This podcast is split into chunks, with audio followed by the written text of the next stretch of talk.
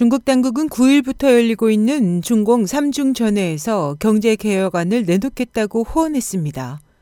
이번 회의에서 과연 중국의 경제 위기에 대한 우려가 불식될 수 있을 것인지에 대해 미국 사우스캐롤라이나대 셰텐 교수는 중국의 자금 부족, 유령 도시, 지방 채무, 각종 데이터 조작 등의 문제에서 볼 수 있듯이 지금의 중국 경제는 붕괴 직전의 버블 그 자체라고 지적했습니다.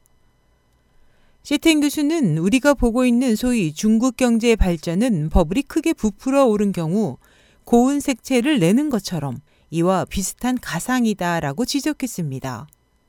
쉐 교수는 또 중국 경제는 두 자릿수 성장을 계속하고 있었는데 왜 은행에 자금 부족이 생겨 중소기업이 고리대금에 손을 대야 했는가 등 중국 경제의 여러 불가해한 현상을 분석했습니다.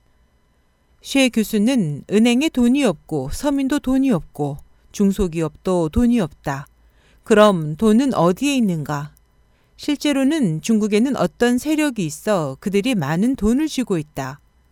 푸얼따이가 장악하고 있는 국유기업, 그들의 독점 기업이 거액을 쥐고 있다고 설명했습니다.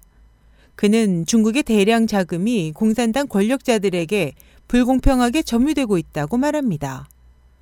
예를 들면 국유 기업인 중국 석유화공은 삼중 전해의 정치적 분위기를 띄우기 위해 100억의 주식을 되산다고 선언했으며 또 권력자들의 투기로 2억 평방미터의 유령 마을이 생겨나고 있지만 그 쓴 열매는 최종적으로 서민이 맛봐야 합니다.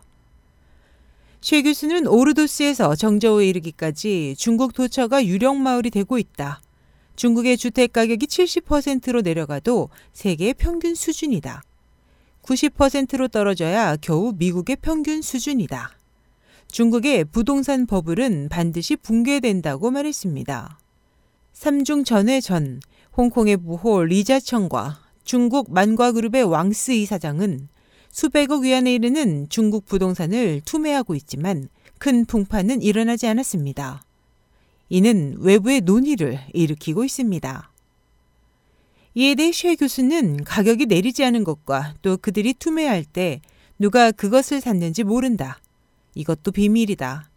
자금을 이전할 때 중공의 일부 권력자들을 도와 자금을 가져간 것은 아닌지 물어보는 것도 좋을 것이라고 지적했습니다.